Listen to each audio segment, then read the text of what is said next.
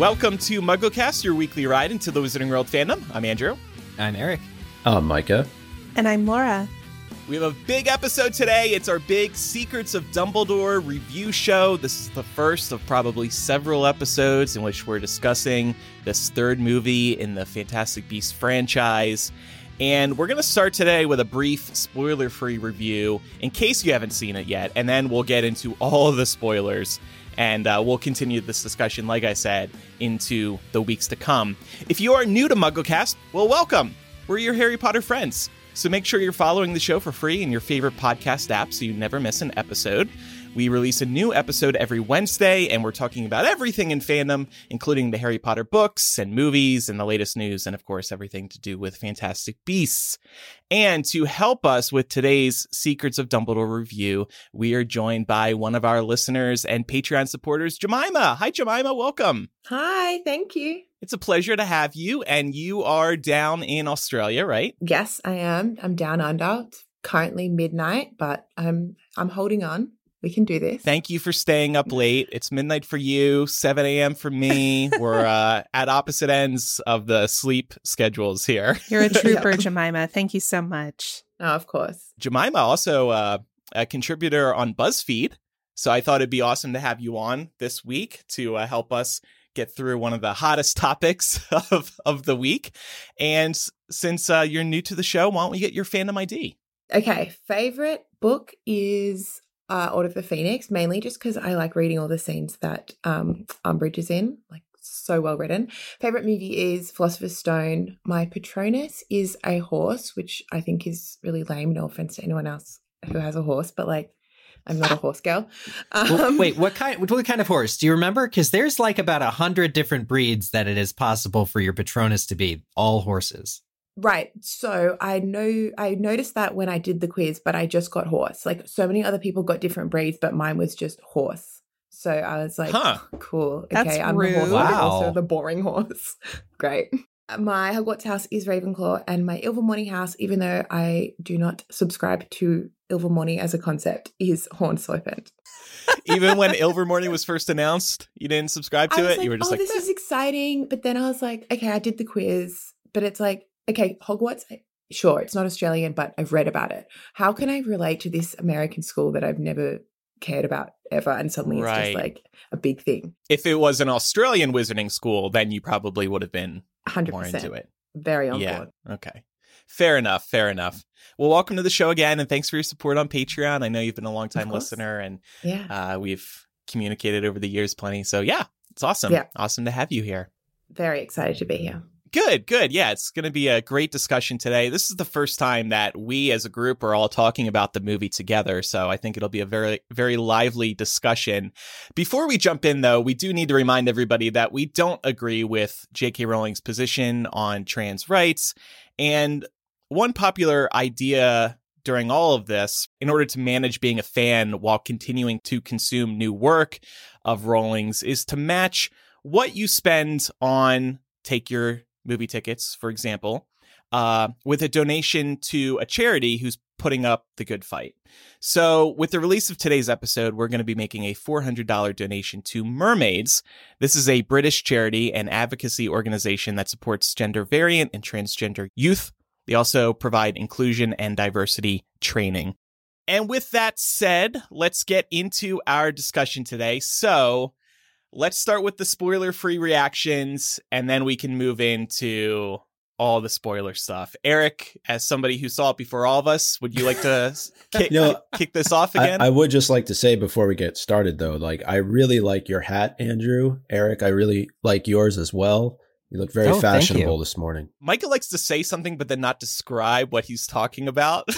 Michael, we're doing a podcast. We're all wearing Secrets of Dumbledore hats from the movie events that we attended. which I did not right? pay for. Yes. But yeah, I just want to state that. So no, I'll send 10 more dollars to mermaids, but I did not buy this hat. yeah, right. So yeah, I, I'm excited now that you guys have all seen the movie because I can talk about it uh, openly and not have to uh, be spoiler free. But I will be spoiler free for one more moment to say again, kind of what I said in the last episode. This is a better movie than Crimes of Grindelwald. I think it had a more straightforward plot. I'm sure you'll all agree on that. I think that where a major failing is for the movie is still somehow, inexplicably, they're failing to explain character motivations.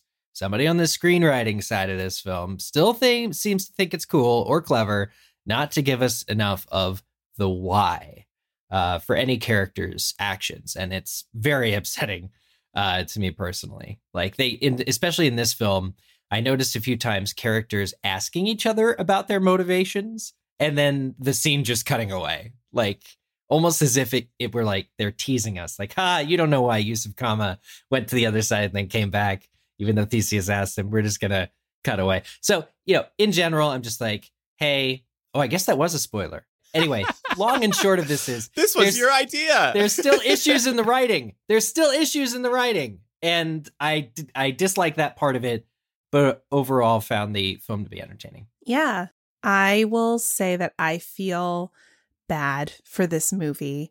Um, I hear me out. I think they really tried. Um, and it was a much better movie than Crimes of Grindelwald. It felt more like the whimsical, quirky, yet dark stories we recognize from the wizarding world.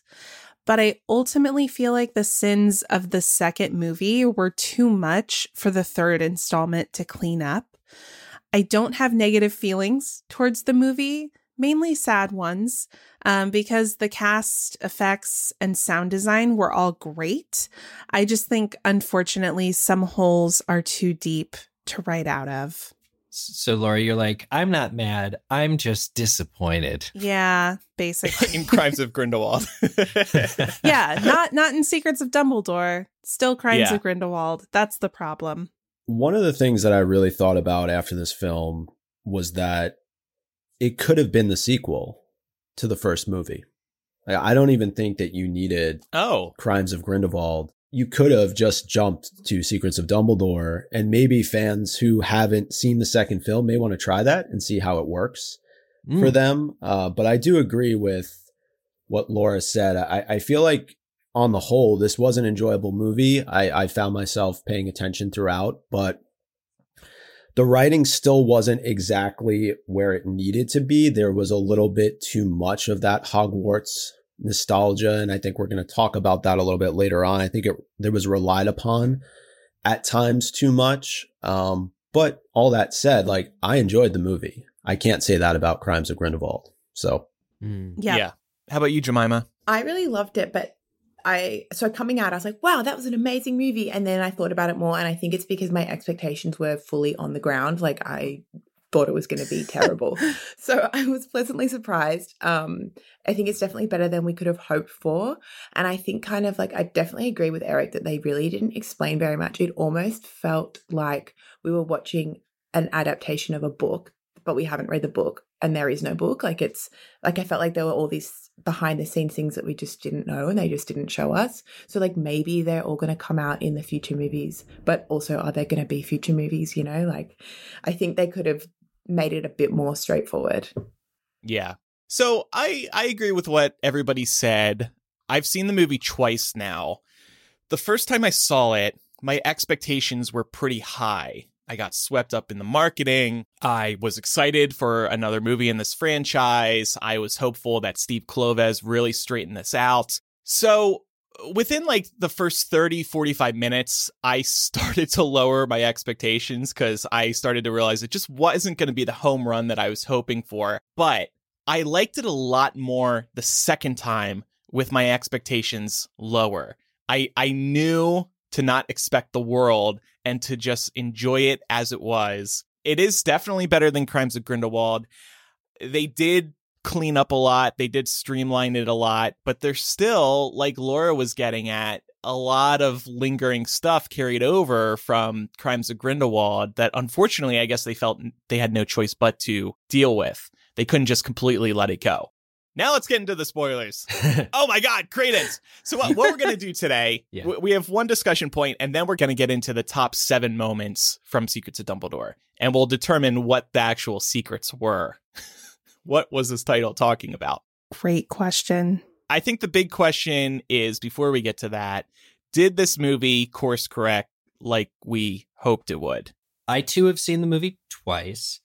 And the second time I did, I took in two things. One thing I'll talk about later. The second thing is I took in a notepad, like a five by seven notepad, and I took pages and pages Nice. of notes. And that was a wonderful way to experience the movie. Every time something didn't make sense, you know, what the hell? Right.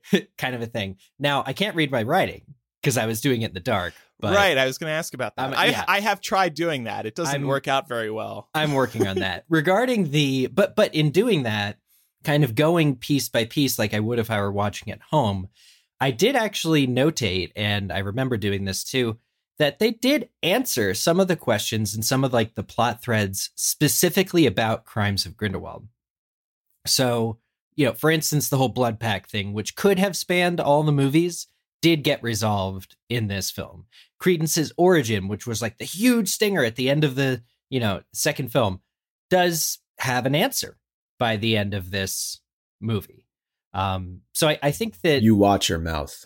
the the crimes of Grindelwald, so to speak, well, in this film, he's absolved of those crimes. We still know what they are, but you know, Yeah. he he committed some crimes and He therefore murdered was people. in hiding. This movie goes the extra length, it seems, in the writing to address some of those things that were going on with the second movie retroactively. So to that end, I think it really was kind of a course correction. piggybacking off of that, I do feel like this movie closed some of the major threads that were created by Crimes of Grindelwald. And honestly, the way they did it made me feel like they could end the films here.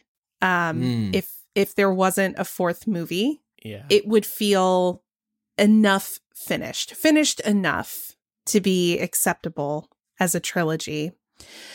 Um, I honestly feel like they could pivot to telling the Dumbledore and Grindelwald story in another format at this point because it doesn't really feel like to me there's much desire to develop the core four any further.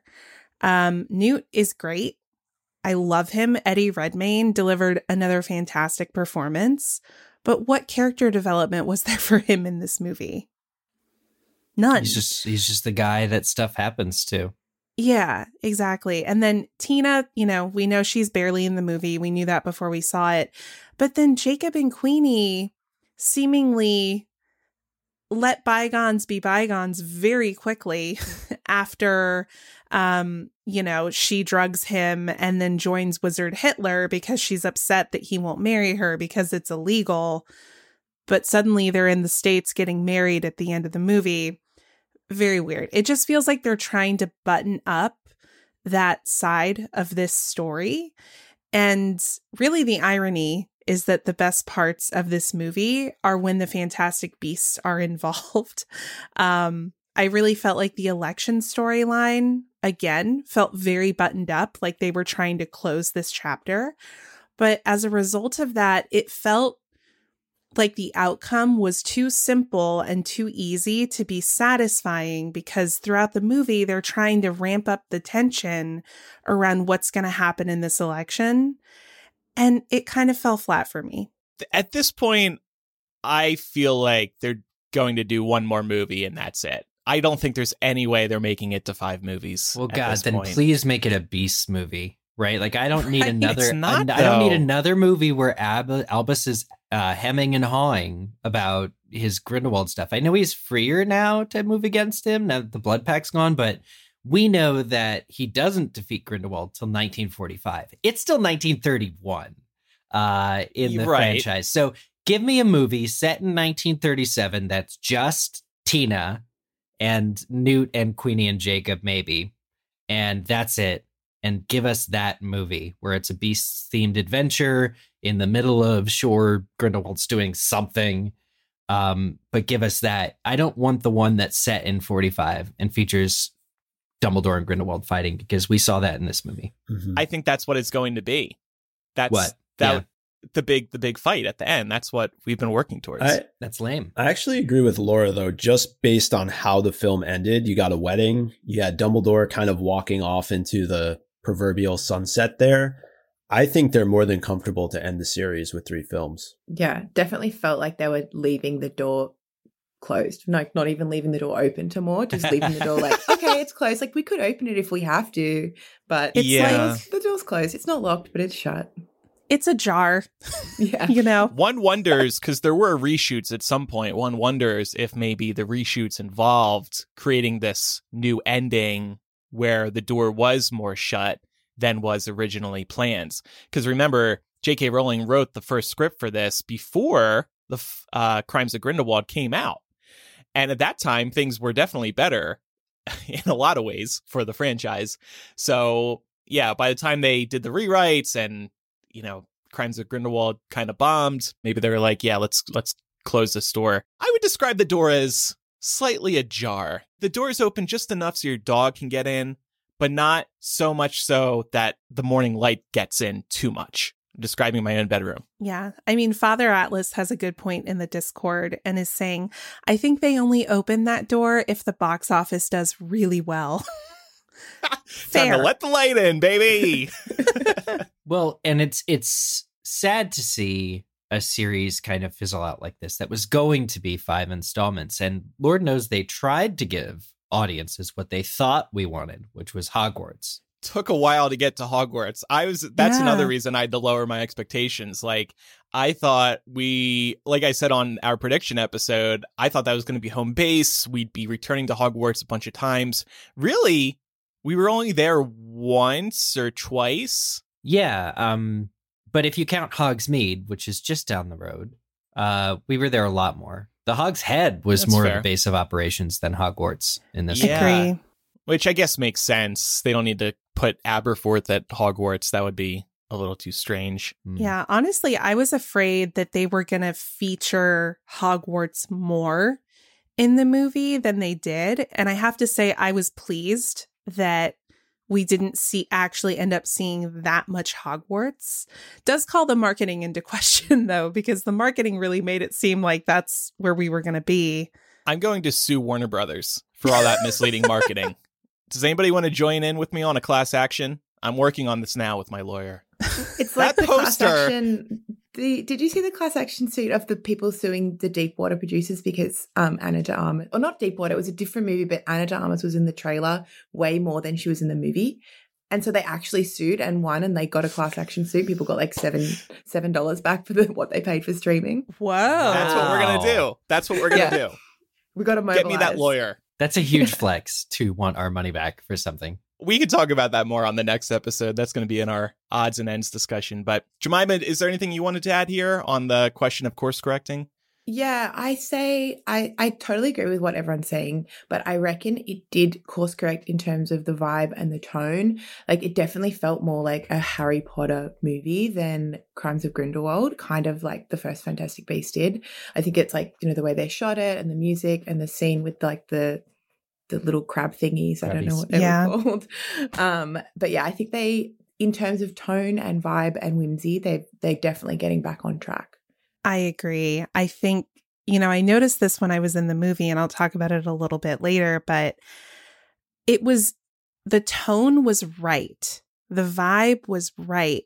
So if you were able to sort of disconnect and not let your brain ask too many questions, it would be very easy to have an enjoyable experience watching this movie. So I think that is important. If you want to enjoy this movie, go into it understanding that it's not perfect and you will have a good time. But if you're Mhm. super fans like we are here, your brain is going to wander and you're going to be like, but why? But also, why? I was thinking about this too because we here on the podcast and many fans love to analyze the books and movies very deeply. We want to pick apart every little thing and we think everything has a reason. So we were kind of raised on this idea of thinking that way when consuming Harry Potter content. And then we get Crimes of Grindelwald, Secrets of Dumbledore. And like you're saying, Laura, you can't think too hard about it because then things don't check out. And we'll get Yeah. into some of that in our discussion here. Yeah, I, So I think it kind of goes back too to what Jemima was saying, where you know you don't necessarily have source material, and that might be what you're saying too, Andrew. Like with the Potter series, we had books that we could reference, so we knew what was being left out, or we knew why certain corners were being cut. But in this film series, it's a little bit harder to do that. We don't have something to go back to. The, th- the thing is, that would have been a perfectly fine discussion point after movie one, but by movie three, they need to have figured out how to communicate simple things like character motivation. Um, otherwise, it's a huge failing of the movie uh, to not be able to do that. They they should be they should be figuring out a way. Like they this movie actually took away the title placements when you go to new places. Like the second movie has those. Oh, the third yeah. movie does not. I'm I like, forgot about that. for clarity, just give us a give us the name of the place we are when we go somewhere across the damn world. I can't even spell Bhutan. Okay? Like, what if it me. said Hogwarts with 10 exclamation points when we got to Hogwarts? Have a little fun Look, with it. Quidditch. But in certain ways, this film is even less clear than the last one. It's a step backwards. Like, what Yeah. are they what are they doing? Clearly their goal is not to explain to us anything. The movie just exists. All right, so let's get into these uh, Yeah. top seven moments from the movie. We're going to start with what is probably the biggest one of all, the one that Crimes of Grindelwald ended on. Credence or Aurelius is actually a Dumbledore. What? A lot of people thought Grindelwald was lying. Turns out he wasn't really lying. Aurelius is Aberforth's love child. This is definitely a secret of Dumbledore. It's introduced in a subtle way. I, honestly, I like almost didn't hear it. it's said so quickly, and you're like looking through a door when Albus mentions it to Aberforth. I started putting the pieces together when we saw Credence communicating through the mirror. Because in the trailers, we saw Aberforth communicating through the mirror. And I'm really mad that in the trailers, they showed Aberforth's side of that conversation. I wish it was Credence's side so that we didn't know because of how it's laid out in the movie. We see Credence Mm. looking at the mirror first. I wish that they used Credence in the trailer for that reason. Yeah. Mm-hmm. Let's just talk about this, Micah.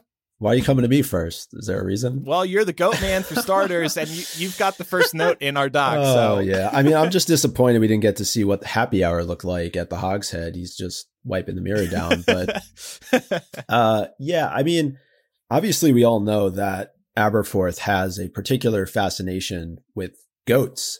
Uh, and you know, look, that could have come a little bit later on in life, but this feels a little bit to me like poor or convenient writing. Um, this is the first movie where we really meet Aberforth.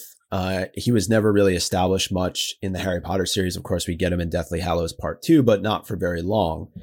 And this came across to me as an easy solution for the mess of writing that they created at the end of the second movie. They couldn't make him Dumbledore's child or Dumbledore's brother. They had to make him his nephew. So I I don't know. I Do you think this was the plan all along? Do you think this is J.K. Rowling's plan? No, you think she had a different idea in mind? I don't know what that idea was. I Just don't know. Listen to this line. This is an approximation of what occurs in the movie. The same uh, summer that Gellert and I fell in love, Aberforth and a woman fell in love. Like, come on. I guess I can buy it. Just like, I so don't- wait, so these brothers were so dedicated to taking care of their sick sister, except the same summer they all decided to turn their heads and get romantically man. involved with somebody. love just happens sometimes. You can't Love you can't just plan it. Especially when you're a teenager. especially when you're a mm. teenager, right? Well, they didn't even name the girl. I don't mind this development. I think it would be a very big deal if they did change the plan. If this wasn't Rowling's plan all along, Yeah, I mean, I I subscribe. I still subscribe to the Grindelwald and Dumbledore made a man, that they made Credence theory because that has to do with alchemy. It would explain why Nicholas Flamel is in this series when he oh didn't yeah, have to be. The whole it's called a homunculus, hum, ugh, homunculus, um, and yeah, it's like the byproduct of if you do enough alchemy. So okay. So I guess your theory and then Micah's theory, kind of by extension, is that that may have been what was actually going on, and then WB saw that and they were like, "Look, we're trying to simplify things." Yeah, That's it's way too too complicated, complicated. to explain, right? Because Aurelius means golden one, and the process Yes. of alchemy is turning metals to gold. So mm-hmm. again, there could have been a much more otherworldly, you know, like I guess the theory that I had in my head canon was that they made Credence to basically contain Ariana's Obscurus, which we now know did exist. Yeah. So um that was my theory. But the the whole Aberforth's child, you know, it was just so touching feeling things for Aberforth in this movie. That was the unexpected curveball of going into this. I was like, oh yeah, there's Aberforth. But by the end, when he's speaking with Credence and Credence is supposedly dying, um, you know, that really moved me. I love this actor in that role. As oh uh, Yeah. yeah. Aberforth. Yeah, he's great. I, I tend to agree that I, I'm not sure if this was the original plan. I think that it's fine. But what makes me think it wasn't the original plan is that it does feel rushed. It's like we're introducing this character into this franchise for the first time. And in the first few minutes that you get a dedicated scene to him on screen, it's like, yeah, like you have a son. he's your son. You have to do something. And later, Dumbledore has an aside where he's like, We heard rumors of a child, but we didn't know for sure. And I'm like, Come on, man. when You're telling me when that did you, hear the rumors? Right? Yeah. Like, we didn't get any of that in the first two films. Well, furthermore, when he when he tells Credence is we didn't know. I swear we didn't know. It's like, Well, well, you yeah. did. At what point do you find out? Like at- Dumbledore at- lying? where yeah, yeah, he has to be. Or or I because of how awesome, and we'll talk about this, how awesome Jude Law is in this film, how vulnerable Mm. this version of Dumbledore is in this film. I believed him when he told Credence, we didn't know, we swear. So somehow that means Grindelwald knew something that Albus didn't, and maybe Albus only just found out based on some kind of science experiment when he like opened his watch with all the That's you know planet positions. that's such a good point though, Eric. Like that's the other side of this. How did Grindelwald know that Yeah, Grindelwald knew before Dumbledore did, maybe. like, like I said, well, I actually Grindelwald can see the future. Oh, Yeah. yeah, but I don't know. Only Look at those and puddles and mirrors he was looking in. I think he's got a All good I handle know, on uh, the. I tweeted this out that I thought Steve Kloves got confused on what kind of kids Aberforth really likes. wow. Listen, to that point, I love this because what if we were wrong the entire time about Aberforth and goats? The book canon says he was caught practicing illegal charms on a goat. But what if it wasn't sexual? What if it wasn't what if he's not a sexual deviant? What if he's just trying to save his kid?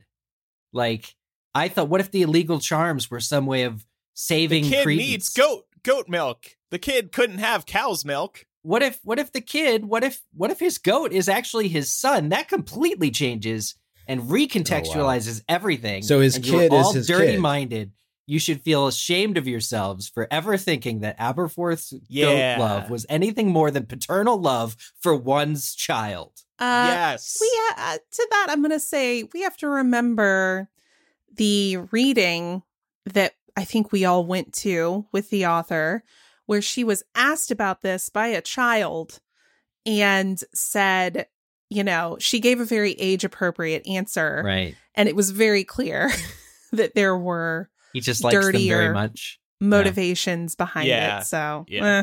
I definitely think it was just written in because they were like, oh, well, here's a loose end. we got to tie it up. But for like a good 10, 15 seconds, I was so shocked. I was like, oh my God, this is amazing. This is the best twist ever. And then I thought about it and I was like, wait, hang on a second. What? Huh? How does this fit in? yeah. So, like, I bought into the theatricality of it all, but not for long.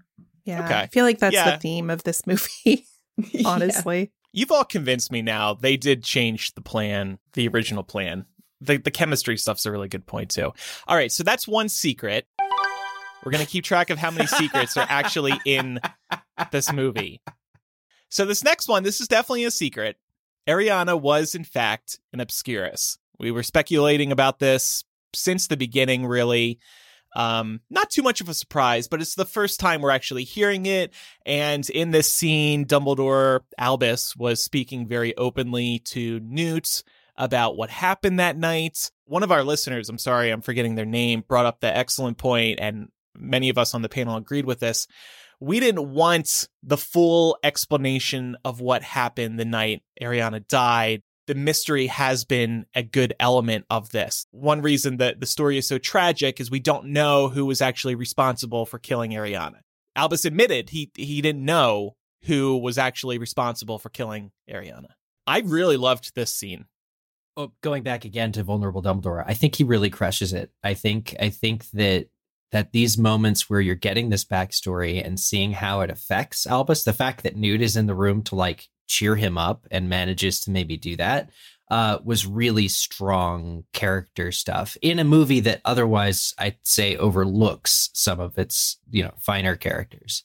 Yeah, I mean the performances. I feel like I just want to state the performances across the board are amazing. Um, I loved Jude Law in, I mean, really in both films, but particularly in this one. Um, I was kind of hoping, you know, I know we were all dreading the idea of a flashback, and I'm very glad that that's not what we got. But I think I was hoping for something between a flashback and a dialogue info dump hmm. which is what this felt like to mm. me. And it passed so quickly. I don't know if it would have been more effective if it had been a conversation or an acknowledgement between Albus and Gellert. Mm. Rather than Albus like giving Newt the info dump about what happened to Ariana. Like, why does it matter for Newt to know that information? Right. It doesn't really matter for Newt to know that. It matters for the audience to know it. So then it's a question of how do we orchestrate this so that it feels meaningful in the best possible way? That's my only critique here. But I'm glad that we did get some kind of acknowledgement at the end of the day. Right. Yeah. I, I was glad that it was left ambiguous. And I think it does a really great job of setting up the end of the movie where again, you have the three of these people stepping in front to defend. Well, two of them are stepping in front to defend a family member in Aurelius. And it's Grindelwald here. It's very clear who is responsible for firing the spell. And it's the two brothers coming together to defend a family member. I thought, you know, this was tied together quite nicely. Yeah. I mean, the idea that that talk about what happened to Ariana is then held up at the end of the film as being like, you know, a bookend of they're doing this again.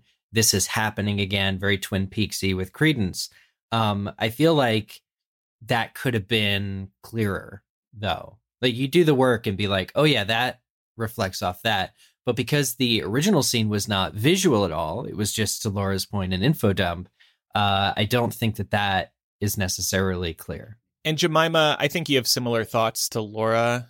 Yeah, it definitely felt very anticlimactic. Like, how long have we had this theory for? How long have we been talking about this? And then suddenly Dumbledore's just like, oh, yeah, she was an Obscurus. It's like, oh, yeah. Oh, okay, cool. All right, great. But then, okay, as I say that though, I'm kind of thinking like, of the p- percentage of people going to the cinema to watch this, maybe only like 5% are us who are like having these yep. like these theories. So for everyone else going, they're like, okay, whatever. Like we're like, we want more, we want more. But really, at the end of the day, like we're we're a very small minority. Um, I don't know. It's like, how do you do the line between the two? That is something we always have to keep in mind. We do operate in a bubble here, and most people, right, are not thinking about Ariana being an obscurus. Although everybody should be in our bubble because then we would have many more MuggleCast listeners, and that would be great. Well, and and and let's not forget, like the first film establishes, and Sonia reminded me of this. Um, the first film does establish that Newt is actually pretty darn familiar with obscurials. He actually managed to separate an obscurus from a person. The kid died. It was a Sudanese girl, I think, and uh, that obscurus lives separately in his case. But we really aren't dealing with the obscuruses in this movie. Newt's own experience separating, you know, that from its host doesn't come up. He doesn't mention it to Dumbledore. Oh, Dumbledore, could we still fix this, you know, for credence? It doesn't come up. It's not the movie's not interested in it. It just very much seemed like we're just going to give the people what they were going to confirm it with one line. Ariana was an obscurial and move on. But realistically, if the film were really taking all things into account and also paying proper tribute to what it's previously established, if it was interested in that, Newt probably would have brought up that he's pretty darn familiar with them. And you know Albus knows that he's done that. His and so, remember, wasn't Fantastic Beasts published, his book published under the Obscurus Books Yeah. label printing company. Remember His that? publisher is Obscurus Books. Yeah. Obscure, yeah, we had a lot of theories about that There's too, just we? this whole layer yeah. of all of this that is never going to be movie canon because they're streamlining too much or they're course correcting Yeah. too much. And Dumbledore really sent Newt to New York, not for Frank. It was for Credence. So it just feels like, kind of to Laura's point earlier, why Dumbledore would be having this conversation with Newt. It feels like he would have figured this out or been given this information much sooner about Ariana. Mm-hmm. Okay, so that was secret number two. Here's one we can go secret, maybe? Dumbledore and Grindelwald in the cafe. Right at the beginning, bam, they hit you with it. I was in love with you, baby. Ooh, got gay real quick. This was quite possibly one of the best scenes um, from any of the films, I thought. And it did a terrific job of setting up Mads as the new Grindelwald. You can tell that this guy is pure evil. I cannot see Johnny Depp doing this scene. Nope. You can't? No. Could you? Maybe. I love Mads. I love Mads and I love Mads for, like I said last week, the role that Grindelwald has to do in this film is very well accomplished by Mads. Just like I think the role that Johnny Depp had to do in the last one was accomplished well by him. But, you know, he basically in this scene talks about how the stench of muggles. And that really doesn't require a lot of nuance. I'm sorry. Like anybody could do that that line and be a huge asshole for saying it. Yeah, but did you see his face? Like, you knew what he was about to say. Like, he didn't even have to deliver the line because the way he grimaced when the server walked away from the table, Mm. he was. uh, There was a degree of nuance with his like physical performance that made it very clear where he was coming from. Yeah, That's I fair. think um, Johnny Depp's interpretation was more like visual, like the way that he sort of his hair and his eyes and like the way he spoke. Whereas I think Mads is more the way like his facial expressions and the way he kind of holds himself. Well, Yeah. To that point, the heterochromia, the different colored eyes, create a more inhuman feel for the Johnny Depp role. Whereas with Mads, they kept his eyes just cold. so I think that matters when you're talking about reading into the audience being able to understand what he's thinking. Is they made it they made it more approachable to do that in his entire look. Yeah, he was very much a dictator in how he approached a lot of his scenes, as opposed to sort of this.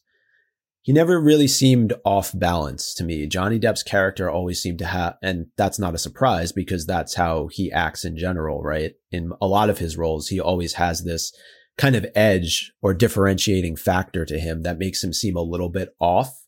I never really got that from Mads, and I think that makes him even scarier, to be honest. Did y'all think that they missed a beat by not acknowledging the difference in appearance? Yes. It's so funny. I don't, it doesn't bother me. Ah, Maybe they just warmed people up with the marketing, you know, introducing people to this new Grindelwald. And then they just thought, well, we don't really have to do anything else. Does it matter? I don't know. if Here's what gets me. It it wouldn't matter to me, except they already filmed a scene that's in the movie that would have been perfect to explain this. When Jacob, when they first get to Berlin, and Jacob looks at the poster on the wall and he gets hung up and he's like, and then the other people are walking. Then it goes back to Jacob going, huh, and walks away. That would have been a perfect moment for a line like, he changed. He looks different now. And they would have been like, yeah. But instead, that same that scene, the fact that the camera goes in on the wanted poster and shows the new man with Grindelwald's name that isn't Johnny Depp, is the audience supposed to be doing that calculation? Like, oh, he looks different, or oh, this is what he looks like. Because Jacob seems to be making that exact uh, you know, note to himself, but, But you it's know not communicated. Think about when Richard Harris unfortunately passed away. They didn't Right. explain that. You don't need to. I know it's different circumstances, but like, I just, it's what well, happens. Jacob and sometimes. Grindelwald, Jacob and Grindelwald have a very specific history, right? So again, I think Jacob's doing that that calculation in his head, but why not tell it to the audience? Well, it's it's also been 4 years though. Like it's been 4 years since we've seen this character, but at the same time, I think that's why you got that opening scene in the cafe was to establish Mads as Grindelwald without Ah. having to say, "Oh, by the way, you know, Jude doesn't go to him or Dumbledore doesn't go to him. Hey, you look a little bit different. Did you, you know, change your hair? Maybe uh, get a facelift?" You've aged like a fine wine, Bay. For someone who's known him as long as Dumbledore has, they don't need to do that. But again, the Jacob thing, they filmed that damn scene. It's in the damn movie. Like, I know, but say out loud. That's the whole. I mean, the whole reason why they opened the film the way they did was to say, "Here is Grindelwald. Here's the relationship that he and Dumbledore have. This is what this movie is going to be about." Yeah. I get it. I I just think, you know, for us being as immersed in this world as we are, we clearly know.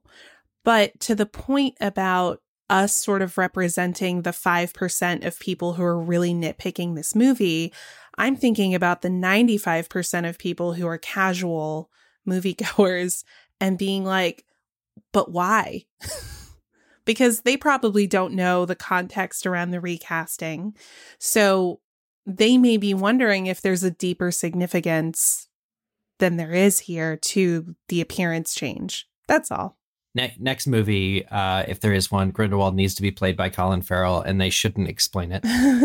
They just don't even bother. Regarding the restaurant scene, what kind of magic was that? Do I was think that- wondering too. do yeah, because here there are so many inconsistencies just in the first scene of the movie. Welcome to this movie, everybody.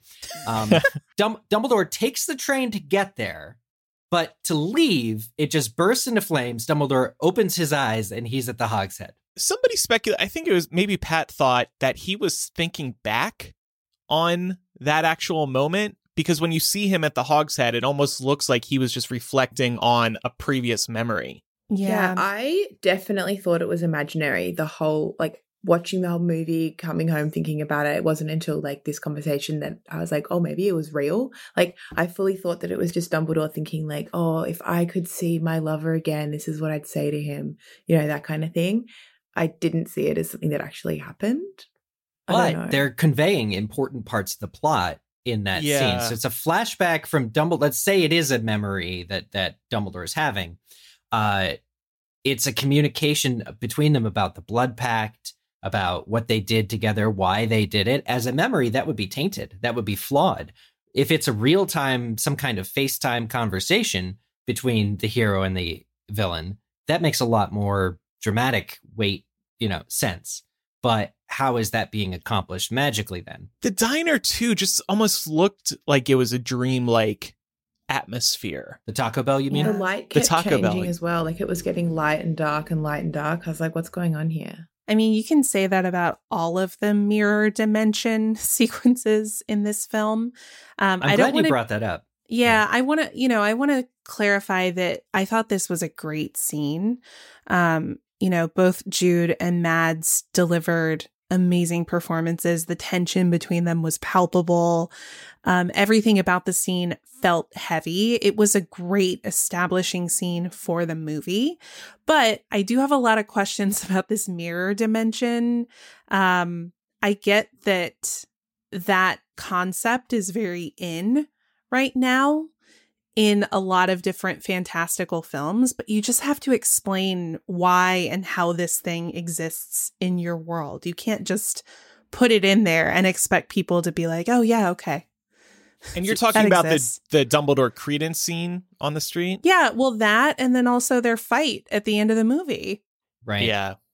Like They seem to go into this separate but identical mirror world. But so is that what It's the a cinematic moment made for IMAX. Yeah. Well, My hat I- says IMAX. So then I think that the I think that the blood pact because we see that world crumble at the end. The blood pact gave them a shared space, like literally their own dimension where they could go to and communicate in Ooh, real fun. time without having to take a train to get there. They can just enter, which a is why space. they retreat there to fight each other at the end. Dumbledore brings Credence in, which I don't know how that works. It's just a bead of spittle that hits Credence in the forehead, then he's in. Uh, Yeah. But that could explain the diner Mm-hmm. a little bit if they're in. It's like their magical FaceTime. By the way, I do also feel like this movie established for the first time that Grindelwald actually did was in love with Dumbledore too. I don't think Yeah. we ever knew that. I've brought it up multiple times on the show. We always thought it was unrequited love, but it looks like Grindelwald was actually gay for Dumbledore. Well, especially at the That's end. That's a secret, right? Hold, uh, hold on, Oh, that's a secret. Oh, well, Gr- Grindelwald loved him back. I don't know if it was as clear until the very end when he says to him, "Who's going to love you now?" Right. There was, well, yeah, but didn't Albus also say we fell in love when he's talking to Newt or something like that? Yeah, it I felt like it was caught that. mutual. Yeah, I Mm. caught that and I was like, hang on a second, is that a mistake? Like this whole time I thought that it was unrequited and that's kind of what led to them having the falling out and then fully going their separate ways. But now I guess it's that's not. I missed that. Grindelwald was the older boy. He was kind of manipulative. I never expected that it was fully requited. Um, and it still might not be. hmm love looks different, right? So, you know, it could be that they did love each other, but that Grindelwald's love was motivated by manipulation and control, which isn't really love. I think is important to establish, but in in some kind of way, I think it's clear that he did love Dumbledore. Wait, manipulation maybe- and control, like Queen's, uh, like Queenie did to Jacob, and in, Yeah, in between yeah. the movie one and two. Yeah. Wow, that, you're saying that's not love, no. but it ends in marriage. What are yeah, you it ends talking with a wedding, so it's fine. Yeah, and the other time we've had that, it ended with Voldemort being born. So like, it definitely doesn't work. so, are we calling this whole uh, Dumbledore and Grindelwald in the cafe a secret? Was that a No. secret of Dumbledore? No, You got a secret out of it uh, with the uh, Grindelwald love. I, I know you love pushing the button. the Grindelwald love, but also, I mean, it's the first time we're hearing Dumbledore say, "I was in love with you." so the secret is that he's gay. Yeah, but we already knew it, so I guess we can't. We're not going to count it by our rules. Okay. So the next big moment, and this was more of a one of the bigger crowd pleasing moments, Newt and Theseus escaping the manticores. This existed a to to tie in Fantastic Beasts with the Secrets of Dumbledore, but just to please the crowd. I mean, this was just like a moment where you're just laughing the whole time. Totally. I agree. Did your theaters eat this up as much as mine did? Absolutely. oh yeah. Yeah. It's it's it's the runaway scene of the film. It's the one people are going to remember as far as the beasts go. Newt is uh, really getting a chance to shine here. He's also flying by the seat of his pants. He's he tells Theseus that he wasn't sure if this is going to work. This mimicry, um, yeah, it, it's just amazing. Not to mention one of my favorite in in a in a movie that has really good music. One of my favorite musical scores, um, and I think it's just called Lobster Dance on the track. Oh, yeah. track listing but uh, it's incredible. It's very, very, very funny and very whimsical and fast. I just thought of a new great uh, patron benefit. ooh, Where we do the Ah. dance. we do Yes. the lobster dance. yes, The lobster dance. You got to Be sure to swivel do hip. appropriately. Yeah, Um, um, uh, swiveling. Honestly, this was my favorite sequence in the whole movie.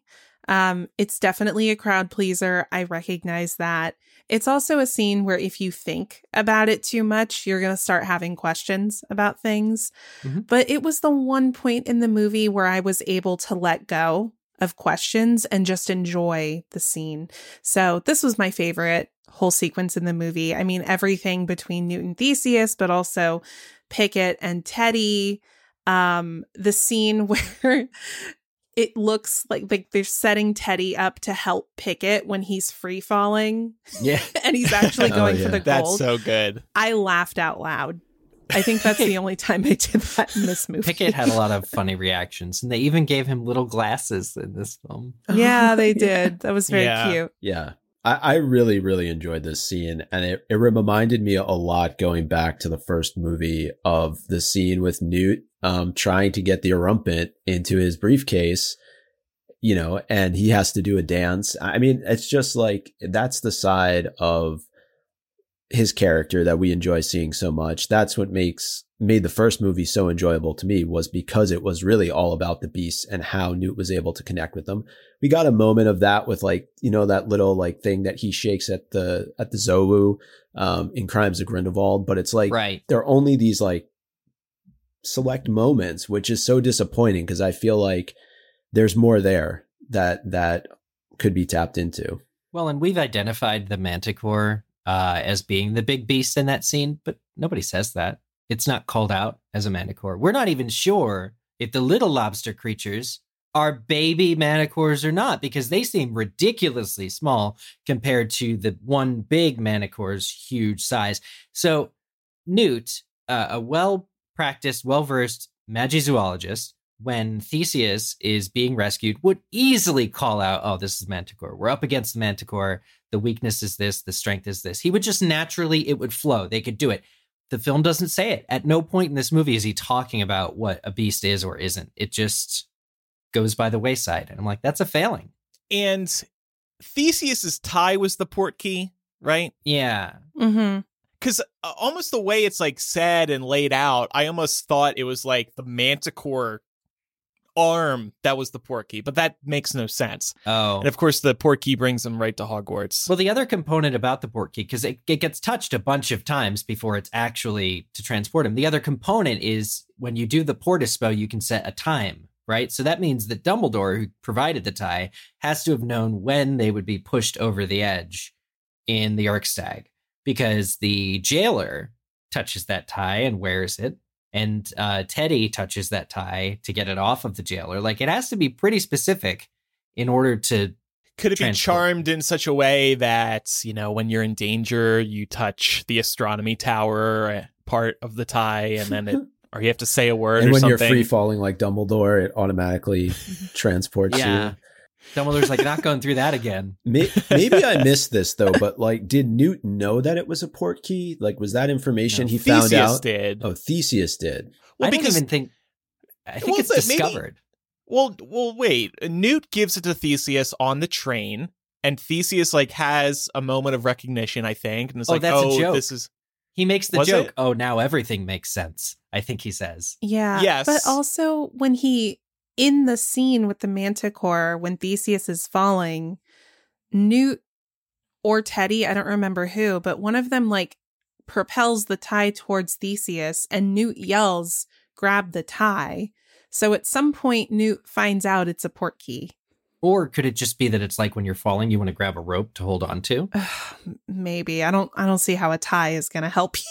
Well, I don't that know how the thing gets severed either. It's or splinched maybe. You know. Also, why would um, Newt listen to the jailer? Like, just use your wand and knock the guy out and go in and do what you got to do. Newt's not that kind of guy. No, that's not I know. Behavior. He's not like you, Excuse me, Micah. Micah. He's not ruthless. Ugh. Damn. So let's move on to the next moment. Grindelwald winning the election. Then a reveal about the qilin, and a second vote causes him to lose the election. So obviously this took place at the end of the movie. We haven't really brought this up yet. The qilin brought the beast back into Fantastic Beasts Mm. when this movie opens up with Newt out in the field helping the mother Qilin give birth, that to me was like a gritty, Fantastic Beasts nature documentary. And I was thinking to myself, this is what Fantastic Beasts actually could have been. This Mhm. dark, like I said, gritty look at Newt helping beasts. Some people would have liked that. That probably doesn't have broad appeal, but I thought that was a great little window into what could have been. So I really loved that opening sequence. But getting back to the end, the Qilin does actually help connect this world to Fantastic Beasts. So Right. Mhm. that that was one good thing about it. Yeah, I mean they've got this election that Grindelwald is basically, by the help of the incumbent Anton Vogel, uh, able trying to overthrow, get him his own crimes absolved, and then become elected to the leadership of the International Confederation of Wizards. Hmm. The interesting thing about this is having read seven Harry Potter books, the International Confederation of Wizards, which is what it's called in this movie, the Mhm. leadership position that Grindelwald is vying for has a title, and that title is Supreme Mugwump. And this is something that we know Dumbledore actually becomes one day. And in this movie, the Qilin bows to him initially. Okay, okay. But they almost seem to exhaust every other word and phraseology when talking about this candidacy and this leadership role. The word mugwump is never uttered, possibly for very obvious reasons in this movie. But I'm like, man, if you're going to go that hard, just go all the friggin' way. This is the wizarding world. Just talk about mugwump like it's nothing. That's acting, baby. Say it. Say that he wants to be Supreme Mugwump. Just say it. Because not saying it is like the way they hem and haw into like, oh, this uh, leader and he's gonna run the just say it, man. I agree because it was confusing. Like, okay, he's going to be in the International Confederation of Wizards. He's going to be the head, but what is that exactly? But I mean, we have to remember they completely dropped No-Maj in these movies. Like that word does not exist anymore. Even Jacob refers to himself as a muggle. Yeah. And he's American, so doesn't Right. make sense. It could be that they thought this sounded too close to Muggle. And because they were using Muggles so much in this movie, they thought it might be confusing to general audiences. So they just referred to a generic leader instead. You you could see the writing team of the author and Steve Kloves coming up with another word though. Yeah. They're I think- actively avoiding the word. Right. Well, remember the name of the game was simplifying everything in this, and if you start getting too detail oriented, I think that's when they turn off not us Yeah. but other other Yeah. people. Yeah. I just don't think it's simple moviegoers. to avoid a word that does exist in canon. I don't, you know, like, I guess they just thought saying he wanted to be the head of the International Confederation of Wizards is enough. I thought the most confusing part about all of this was it almost didn't feel like they took a vote to Right. determine Grindelwald. Like they shot spells up to up into the air. They should have been like, "Okay, it's time to vote." And we cut to Rachel Maddow doing the, you know, watching the poll results come in. just like it, it, it, it almost didn't feel like there was a vote. It just felt like the qilin bowed, and that was the sole vote. Right. Yeah, Yeah. I got confused at this whole thing. I feel like I need to go see this movie again because I think, yeah, it wasn't explained properly how this whole like magical election system works. I was like, so do they vote or does this thing just bow? Or is it a combination of the both? I don't know. So, yeah, I just kind of moved past this one. this film, Mm. Well, it made a little bit more sense the second time I was seeing it. There's a couple of lines in this film about how rare qilins are. So, uh, because they are so exceedingly rare, the normal process for the mugwump position uh, would be to take a vote somehow through shouting spell, you know, shooting spells up in the air or whatever.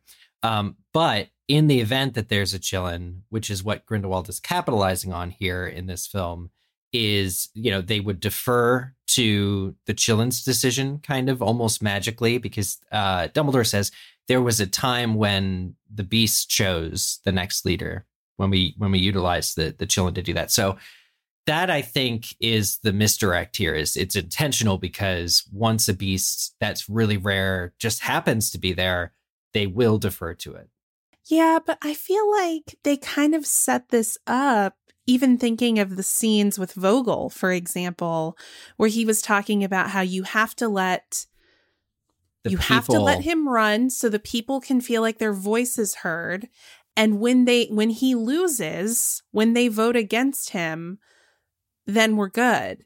So you're setting it up as though there's going to be a vote, but then when we get to the actual scene, there's not really a vote. And is the way they vote by shooting colors from their wands into the air? Because that's it not like It seems like, it. that's not a gr- I mean, we're from the states, so far be it from us to speak on this, but it doesn't seem like a great way to elect somebody. Well, maybe there's some magic that tallies up Ta- the, tallying the, the the- votes. Yeah, Yeah. like that. That I can set aside. I just feel like the voting process was glossed over so quickly, and it wasn't clear that simply shooting spells up in the air, shooting colors up in the air, was your vote. That could have just been like, "I support Grindelwald," just like you would have like a campaign poster on your front yard. You know that that's not yeah, a vote. You're that's, just showing that's a great support. way of. But the comparing qilin that. is Yeah. like the authoritative vote, right? Like what it Right. says goes. So it doesn't really matter what the people think. And I and I think like that can lend itself to a whole nother discussion about potentially even electating a dictator like we see come to power during World War II. Um, but the qilin is supposed to know who is like what, what noble of heart or pure of heart is that. So it's not going to choose Grindelwald at the end of the day. What I liked about this scene in particular, though, is you got to see all the different ministries. Uh, you saw Yeah. Yeah, that nice. MACUSA, you saw uh, the Ministry of Magic, you saw the French Ministry. There were a couple of others thrown in there that I wasn't exactly sure where we were. Uh, It- wh- yeah, it's where the other heads are from. To your point, Eric, it would have been nice to have that little like subtitle. put the little text at the bottom of the. I'm gonna edit this movie. I'm gonna make a fan edit of this movie that just says where the hell they are. Mhm. Hogwarts with 10 exclamation points, please. I would have loved to have seen a quick shot of Seraphina Picquery in here and just Yeah. reuse footage from the last You movie. got you don't have to Tina, bring her back. I was realize that would be a hassle. Yeah, we got Tina, but should I use some old footage to get Serafina involved? Okay. So this is probably my largest issue with this movie. This whole election scene makes no sense when you break it down and you break down the motivations that are presented earlier in the film. We're told by Vogel that we have to let Grindelwald run or else the streets will run with blood.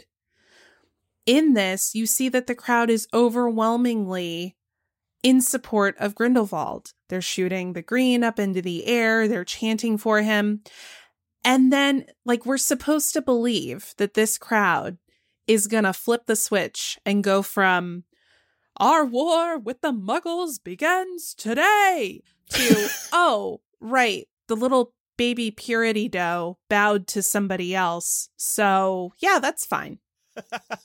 It makes no sense. But it's so cute. How could we say no to that really little thing? cute. How It yeah. cute, but How come on, like no if people are that radicalized that they're buying into a dictator's worldview, they're not going to immediately switch perspective just because of what the qilin does.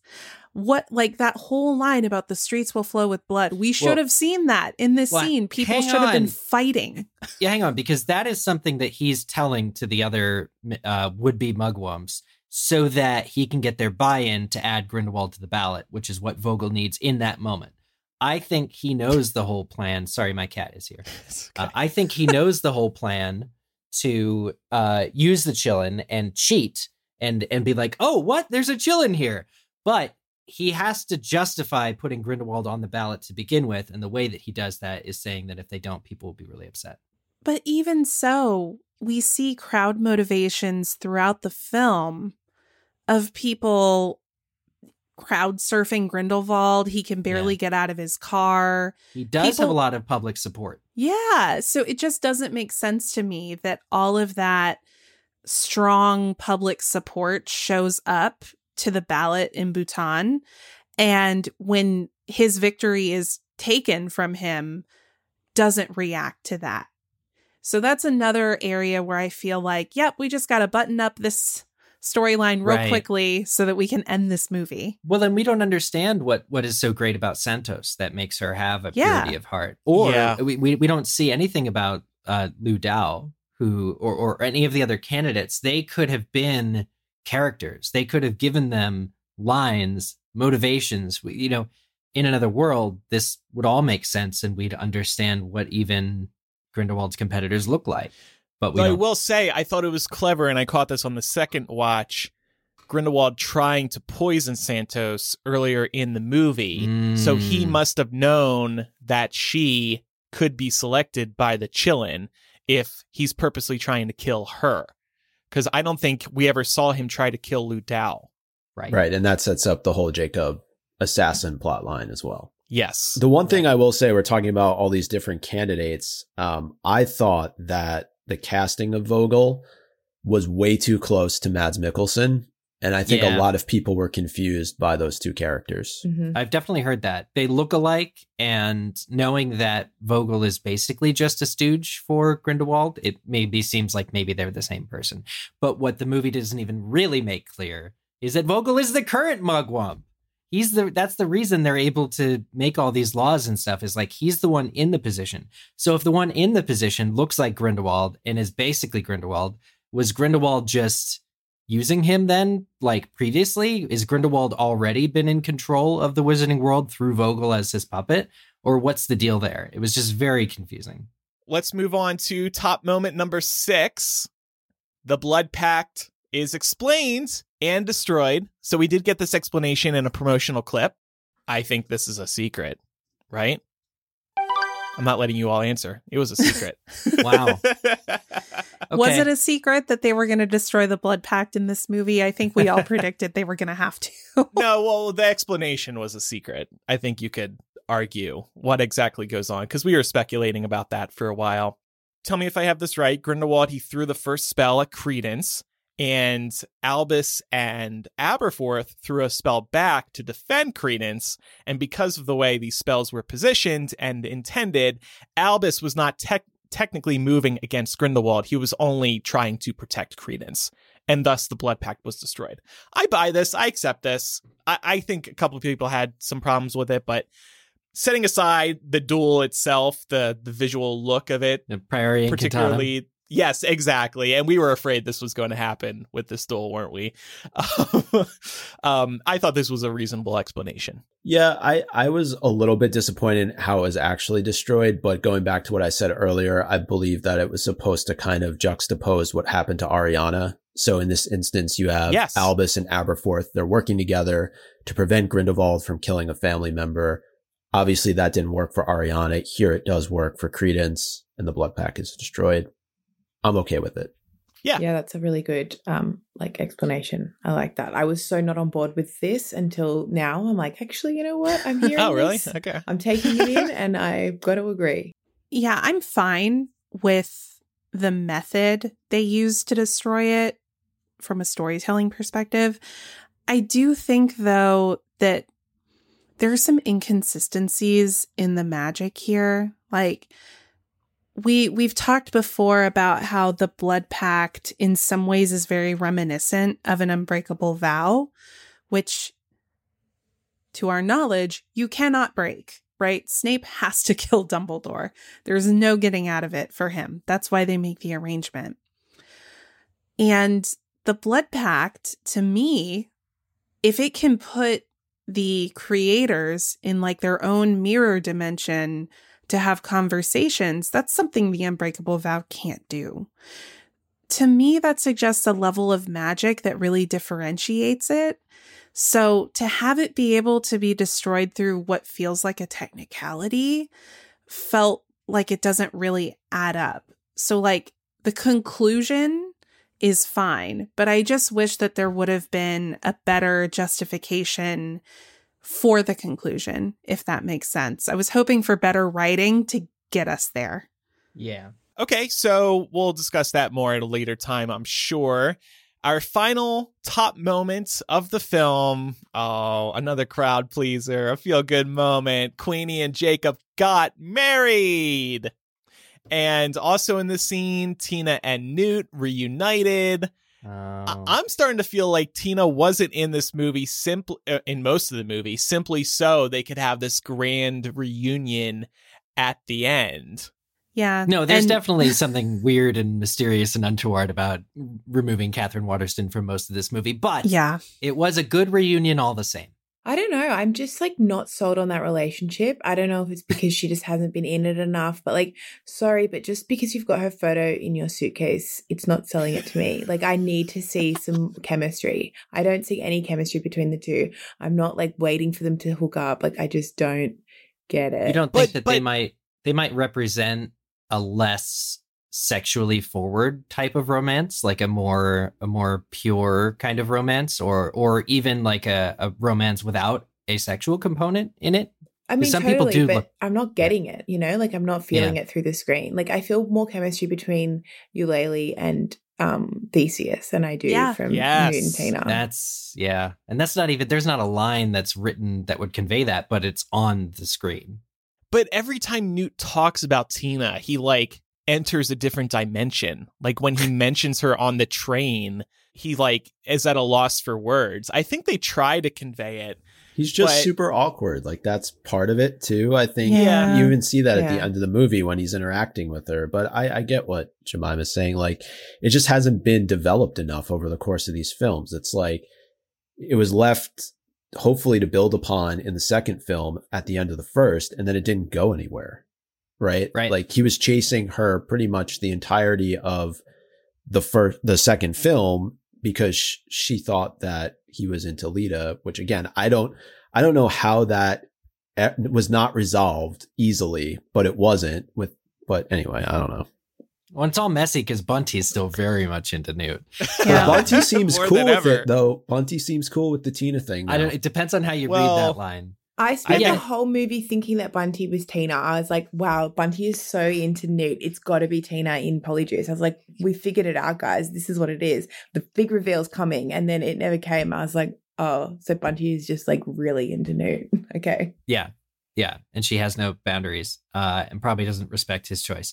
Um, but uh, the the Tina thing to say one more thing is romantically in terms of progression they're no further along than they were when he left for the boat at the end of the first film and they like Yeah. didn't Yep. kiss they're absolutely no further along versus jacob and queenie who despite all odds are hitched now that's an example of just totally opposite um progressions Yeah.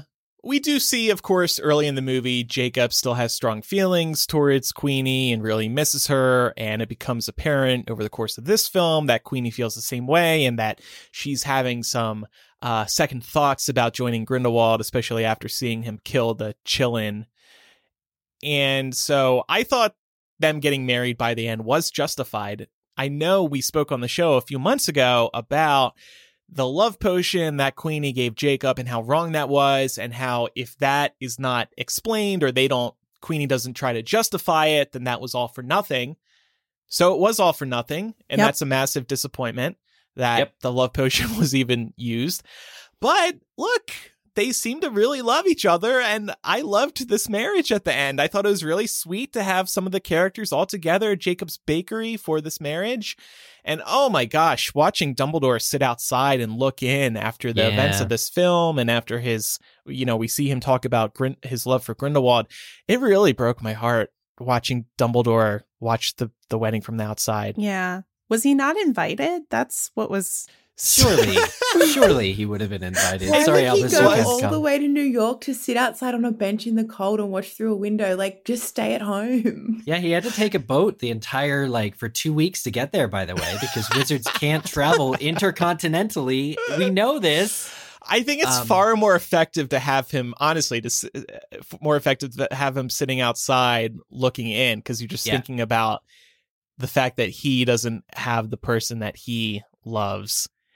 And we could talk about this more next episode, but I think Dumbledore deserves a boyfriend in the next movie. it doesn't have to pan out, so it checks out with Harry Potter canon, but get him a boyfriend Just for the next just like movie. a flirty Damn. waiter at Hog's Head or something. Like you know, um, yeah, I mean, come on. Poor Aberforth guy. brought somebody on to to because he needs to spend more time with his kid. Uh, Um, but yeah, it's it's that classic distance that Dumbledore has with everybody, right? Keeping everyone at an arm's length, and so the sitting outside the wedding but not going into the wedding is another rep- like a reflection of Dumbledore is always going to be one step removed because he is the the orchestrator, the guy who can never really get too close to everyone else. Um, so I thought that was really beautifully realized. Yeah, it was a it was a really pretty scene and I think it goes back to the theme of this conversation which is that if you take this film in without asking too many questions, it's a really fun viewing experience. I think there is a a place, like there is a time and a place to just enjoy this film for what it is to kind of wrap this up on a positive note here. But to Jemima's point, for the five percenters that we are, there are a lot of questions. I think that's it for our discussion on the seven biggest moments of The Secrets of Dumbledore. We have been critical today, but as we've said, we're all in agreement that it was a nice step up over the previous movie. Yes. I found this one to be very rewatchable, and I'm looking forward to discussing it further. And speaking of that, next week we'll be naming our favorite characters, beasts, and scenes from the movie. And then we'll go into a slew of odds and ends that we want to discuss still. So stay tuned for next week's episode with much, much more about the secrets of Dumbledore. Before we wrap up, Micah, you were recently on the podcast on a podcast. I know you wanted to mention. Yeah, so in the spirit of the release of The Secrets of Dumbledore, I got the opportunity to join a buddy of mine's podcast called Everyone is a Reel Critic. And what they do over there is they take a look at movies with at least a 20% difference in the critic rating and the audience rating. Now, Crimes of Grindelwald, which is the movie that we discussed, didn't fall within that range because the critics and the audience were pretty much agreed on just how bad that movie was. However, we decided to make an exception. My buddy also got the chance to come to see The Secrets of Dumbledore with me uh, last week. So that certainly helped the discussion along in certain areas. But it was just a really fun discussion, a lot of funny moments, and they do a really great job, John and Jose, over on Everyone's a Reel Critic. So I encourage our listeners go check it out, give it a listen. They are at EARC Pod on social media, and of course, you can get the podcast wherever you download your podcast normally. Cool. And we'll have a link in the show notes. And Jemima, thanks for joining us today. It was great having you on. So good to be on. Very excited to be here. Like I said, I was talking to my mum before. I was like, I, she was like, "How long have you been listening to this podcast?" I was like, "I don't know, but it definitely goes back to the time where I had to like download the files and then like upload them to my iTunes and then plug in Oh, my my- iPod." So it's like been a while. Oh, I remember those days. Classic. We even offered listeners a low bandwidth edition of MuggleCast, which was a lower quality version of the MP3 file in case you were connecting via dial up and you couldn't download the file quickly. We Oh, got you if you got your 28K modem or your 56K modem. We got you covered. But Jemima, thanks so much for joining us and thanks for staying up late. And where can our listeners find you online? You can find me on Instagram at Jemima Skelly, and I also have a YouTube channel where I do traveling stuff. I just got back from Thailand and Cambodia, so I've got Oh, a bunch of videos that I've just put up there. That's Wow. um, Journey with Jemima. If you just search that on YouTube, it should come up. Jemima Wow. is living the life of traveling. I follow her and I'm so jealous. Did Yeah, you see any Fantastic Beasts? I didn't. I should have kept my eye out for qilin while I was there. Uh, well, thanks again, Jemima. It was great having you on. And thanks for your support on Patreon, too. Yeah, definitely. Couple other reminders make sure you're following the show for free in your favorite podcast app so you never miss an episode. We release new episodes every Tuesday. And leave us a review if your podcast app allows you to. Also, don't forget to follow us on social media. We are MuggleCast on TikTok, Instagram, Facebook, and Twitter. Thanks everybody for listening. I'm Andrew. I'm Eric. Oh, Micah. I'm Laura. And I'm Jemima. Bye everyone. Bye, y'all. Bye. Bye.